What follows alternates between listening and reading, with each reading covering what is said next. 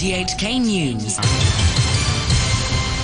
It's one o'clock. I'm Pierre Tremblay. The headlines Carrie Lam's leadership gets the seal of approval as she makes her official visit to Beijing. The police chief tells the force it needs to rebuild public support.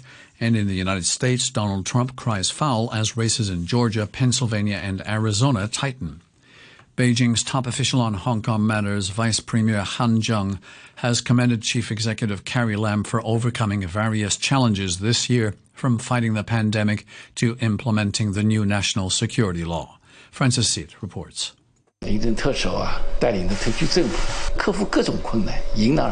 In a meeting in Beijing, Han Zheng told Carrie Lam that the central government firmly supported her administration's governance. He said Mrs. Lam has been proactive and effective in leading her government to handle various challenges, from COVID 19 to maintaining the SAR stability under Beijing's strong leadership. Mrs. Lam and her ministers are in the capital ahead of her policy address to discuss Hong Kong's economic recovery with state officials. Mr. Han said he had heard there was good news from those talks and he hoped Hong Kong could grasp the development of the country and make full use of its advantages. Mrs. Lam, meanwhile, said she wanted to show there are many areas where Hong Kong can integrate into the nation's development. She said she deeply felt the central government's support for Hong Kong.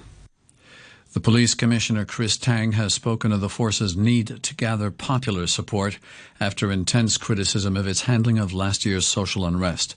Protesters have accused officers of using excessive force, a claim police have strongly denied.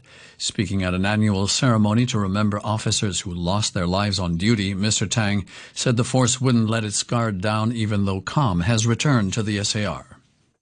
Following in the footsteps of our dedicated predecessors, we have faced down protracted violence protests and managed to bring the light at the end of the tunnel towards peace and order.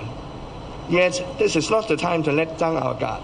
We must prevent a resurgence of the violence since calmness has gradually returned to our community. It is just as important for us to gather popular support and continue to fight the epidemic with the public. Hong Kong football has been given a boost ahead of tomorrow's Sapling Cup games.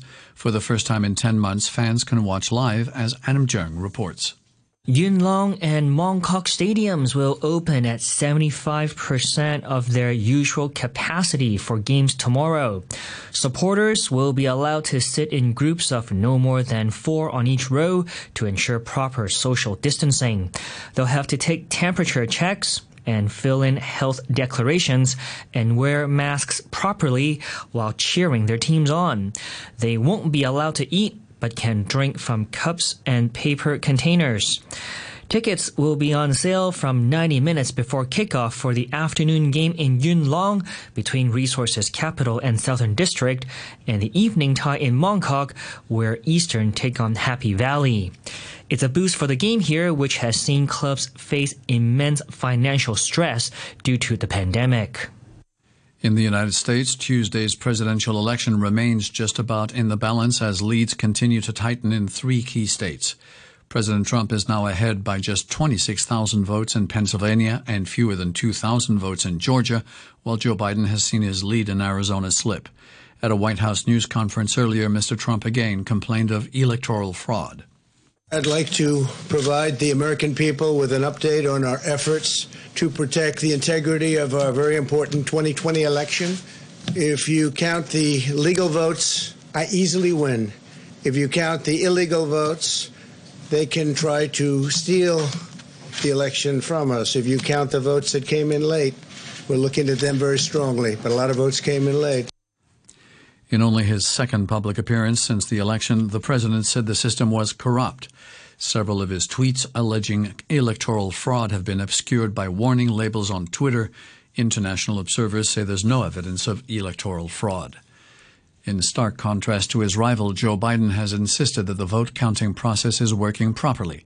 In a brief televised address, the Democratic challenger called for calm. It is the will of the voters, not anything else, that chooses the President of the United States of America. Each ballot must be counted. Democracy is sometimes messy. It sometimes requires a little patience as well. Locally, the head of the Chinese Manufacturers Association says he believes a Joe Biden victory will increase the chances of Washington reversing its decision to force goods made in the SAR to carry a Made in China label. Raymond Young told an RTHK program that companies are already changing their labeling before the new rules take effect on Monday. Mr. Young says companies have other ways to make clear their products are from Hong Kong, but still want the decision reversed as a matter of principle. He said he did not expect a change in the U.S. administration's approach to tariffs on Chinese imports. Australia's federal court is hearing a case brought by teenage climate activists on behalf of young people around the world. The claimants, aged between 13 and 17, want to stop the expansion of a coal mine in New South Wales. The BBC's Phil Mercer reports from Sydney. Eight Australian teenagers, supported by an 85 year old Catholic nun, argue that the government has a legal duty of care to protect them against climate change. It's the first lawsuit of its kind by young people in Australia. They're seeking an injunction in the federal court to stop the expansion of a coal mine in northern New South Wales. Supporters of the resources industry have said children should be taught that coal, which generates much of the nation's electricity, is an essential part of the Australian economy. The former president of Kosovo, Hashim Thaçi, has been arrested and sent to The Hague to face trial for alleged war crimes. His detention was announced hours after Mr. Thaçi announced his resignation. He said he'd fight the allegations. The BBC's Guy Delauney reports. The Kosovo Specialist Chambers has now confirmed the indictment facing Hashim Thaçi and three other former leaders of the Kosovo Liberation Army. It says the four men are facing charges of crimes against humanity and war crimes, including illegal detention, torture, and murder. The allegations cover the period in the late 1990s when the KLA was fighting a guerrilla conflict against Yugoslav forces. The indictment says the defendants were part of a joint criminal enterprise to seize control of Kosovo and carried out a systematic attack against the civilian population.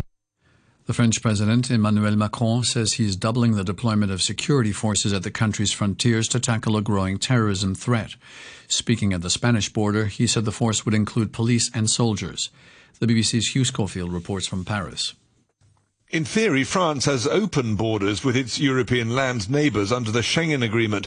In practice, COVID has meant a return to border checks. And now, with a heightened focus on terrorism and illegal immigration, France is increasing its police presence at its frontiers. The Nice attack a week ago, in which three people were knifed to death in a church, was carried out by a Tunisian who'd crossed the month before to Italy and then arrived untraced in France. President Macron said the Schengen open borders system had to be reconfigured with tighter protection of borders, and this would be France's priority at an EU summit next month. The former Mexican Secretary of State, Salvador Cienfuegos, has pleaded not guilty at a court in New York to charges to drug trafficking and money laundering. He was arrested at Los Angeles airport last month. The BBC's Leonardo Rocha reports. This was the first hearing since General Cienfuegos was transferred to a jail in Brooklyn last week. He told the judge that as a Mexican soldier, he would never cooperate with those who threaten the life, dignity, and safety of fellow Mexicans. Prosecutors say, however, that while in office until two years ago, he helped a violent cartel operate with impunity in Mexico and smuggle cocaine, methamphetamine, and other drugs into the U.S. His arrest last month came as a shock to Mexican officials and the armed forces, who are now threatening to review cooperation agreements with the United States for cross border anti narcotics operations. Bangladesh is today opening its first religious school or madrasa exclusively for transgender people. The madrasa in the capital Dhaka is seen as important for a community which still faces widespread discrimination in Bangladeshi society. The BBC's Jill McGivering reports. About a hundred transgender students will study for free at this new privately funded madrasa. As well as studying Islam, they'll learn practical skills which may help them find jobs. Most of the students were born male but live as women and identify as hijiras, a legally recognised third gender in Bangladesh. But although officially the community has won rights to education and employment, in reality conservative social attitudes have been slow to change. Many leave home because their families are ashamed of them. They then struggle to earn a living in the cities by begging, singing and dancing at weddings and births, or through sex work. Singapore is trying to revive its tourist industry, which has been hard hit by the coronavirus pandemic, with the tentative resumption of cruises. The first of a series of voyages to nowhere is due to set off on Friday. The BBC's Suranjana Tewari reports from the city state. Singapore's tourism board is calling the first of these sailings round trips. They'll last for three days and two nights. There won't be any ports of call, and the ships will operate at half capacity with stringent health protocols. Guests and crew will be required to have mandatory COVID 19 tests before boarding. Sailing in waters just off the coast of the city state, the cruises are only available to people living here in Singapore. Financial news Bloomberg is reporting that ByteDance, the mainland owner of the controversial viral video platform TikTok, is looking at listing some of its key assets in Hong Kong. The report says the company is first looking to raise 2 billion US dollars from investors. Sources said it would eventually value ByteDance at a massive 180 billion US dollars. The U.S. Federal Reserve has kept its interest rates unchanged and pledged again to do whatever it can to sustain the recovery of the world's largest economy. Here in Hong Kong, the Monetary Authority says the Fed's decision was in line with market expectations. Currencies, the US dollar is trading at 103.42 yen, the euro is standing at 1 US dollar and 18 cents, the pound is worth 10 Hong Kong dollars and 18 cents. A short time ago, the Hang Seng Index was at 25,630. That's 55 points down on the previous close. Turnover stands at $95 billion. Sports, here's Adam Jung. We start with football and a shocking result on match day three of the Europa League. The Italian Serie A leaders AC Milan were stunned by the French side Lille, who came out 3-0 winners at the San Siro. The Turkish forward Yusuf Yazici stole the show from Zlatan Ibrahimovic by scoring a hat-trick for Lille. Elsewhere, an injury time equalizer helped 10-man Benfica come from 3-1 down to draw 3 3 with Scottish side Rangers. Leicester City and Arsenal both made it three wins out of three. Leicester were 4 0 winners over Sporting Braga. The Gunners came from behind to beat Norway's Molde 4 1. Joe Willock has scored for Arsenal in two straight Europa League games and believes it's only a matter of time before he gets to play in the Premier League. To be honest with you, I leave it to myself, you know. I'm trying to just work hard and, and, and perform like I did today again, you know. And when I get a chance to play in the Premier League, I, hopefully I can I can do the same. Tottenham defeated Ludogorets 3-1 in Bulgaria. Harry Kane marked his 300th appearance for Spurs by scoring his 200th goal for the club. And after last week's loss at Royal Antwerp, Spurs boss Jose Mourinho seemed a little happier this time. I always expect from them uh, the maximum. Uh, so I'm quite uh, demanding and I'm never happy with uh, with little. The responsibility after we concede uh, the first goal, and of course I'm happy that we we won the game quite quite comfortably.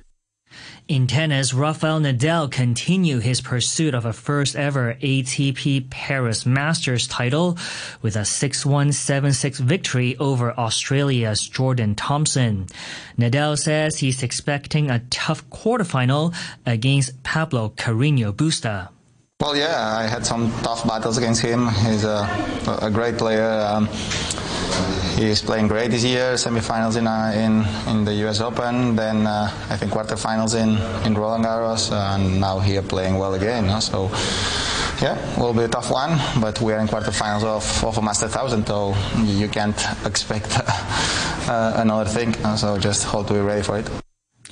The NFL's Kansas City Chiefs closed their facility after practice on Thursday when a staff member tested positive for COVID-19, forcing the reigning Super Bowl champions to prepare remotely for Sunday's game against the Carolina Panthers. The Chiefs have the second best record in the NFL, trailing only the perfect Pittsburgh Steelers who traveled to Dallas in week 9. The Steelers have won 7 in a row for their best start since 1970. And that's your look at sports. Adam Jung reporting there. To end the news, our top stories once again. Carrie Lam's leadership gets the seal of approval as she makes her official visit to Beijing. The police chief tells the force it needs to rebuild public support.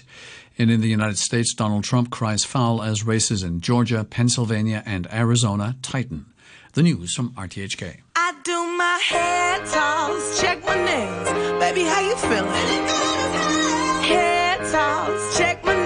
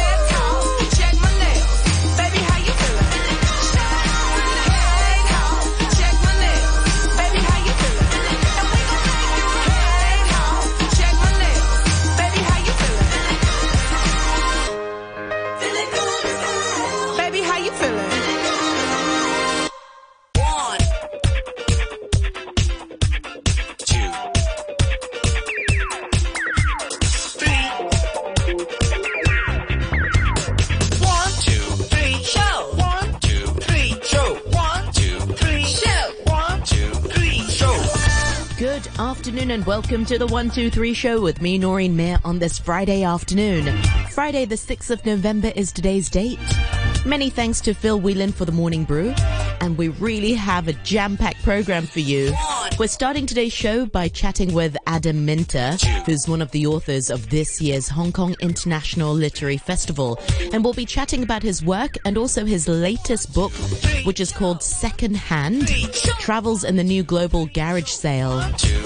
And uh, we're starting the show in about well, we'll go to him in about ten, uh, in about a minute or so. And after 1.30, we'll hear all about the Moomin Charity Initiative uh, with organizer Karen Chang and also Lin Yao, who is the CEO of the absolutely fabulous Theatre Connection. And after the two o'clock news, the Agenda Cafe. And today we're focusing on women and gaming, this whole uh, woman gaming culture. And we'll be chatting uh, more to our guests, Kiko Bang, who is the CEO of Bang Singapore, aka Mileniza, uh, which is a media, and she's a media producer and a lifelong gamer, along with Alison Yang Jing, who is a writer and a curator in the field of video games. And finally, after 2.45, we'll be hearing about Enrich Hong Kong, which is one of the 19 charities that we're supporting in this year's Operation Santa Claus. And Peter Lewis will be talking to their communications manager, Zemira Montero. And of course, we want to hear from you as well. So feel free to drop us an email.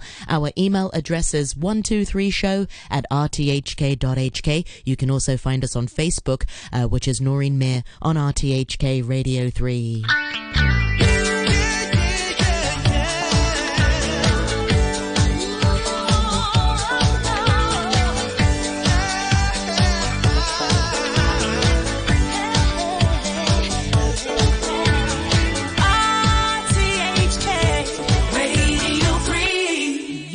Listening to the 123 show with me, Noreen Mir, this afternoon. As you know, the Hong Kong International Literary Festival is well underway.